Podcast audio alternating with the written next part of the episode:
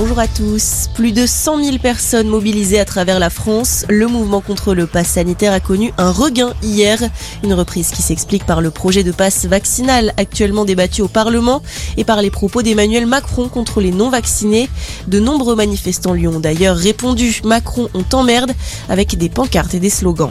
La colère des équipes pédagogiques, 2700 instituteurs, enseignants, chercheurs, mais aussi médecins et parents d'élèves signent une tribune publiée aujourd'hui dans le JDD.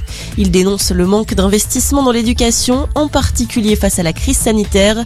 Une lettre ouverte adressée à Jean-Michel Blanquer pour mettre en cause également le manque de transparence du ministre de l'Éducation concernant les protocoles sanitaires. Une cinquantaine de personnes réunies en hommage à Estelle Mouzin. Elles ont participé à une marche hier à Guermantes en Seine-et-Marne en souvenir de la fillette disparue en 2003. Elle aurait été tuée par Michel Fourniret selon ses propres aveux, mais son corps n'a jamais été retrouvé.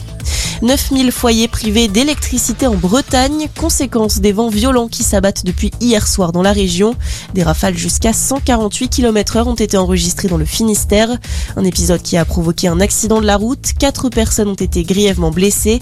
Total, jusqu'à 17 000 foyers avaient subi une coupure de courant, mais il a pu être rétabli pour une partie des habitants. Déploiement réussi pour James Webb. Le télescope envoyé dans l'espace le 25 décembre a terminé de déplier son miroir. Une étape délicate et essentielle à son bon fonctionnement. L'élément de 6,5 mètres de diamètre avait dû être plié pour entrer dans la fusée de décollage. Place maintenant à la phase d'alignement et de calibrage pour environ 5 mois avant les premières observations. Et puis en foot, Lens s'est imposé contre Rennes hier pour le compte de la 20e journée de Ligue 1. Score final 1-0. 5 matchs à suivre aujourd'hui. Brest-Nice à 13h, suivi de Clermont-Reims et Metz-Strasbourg à 15h.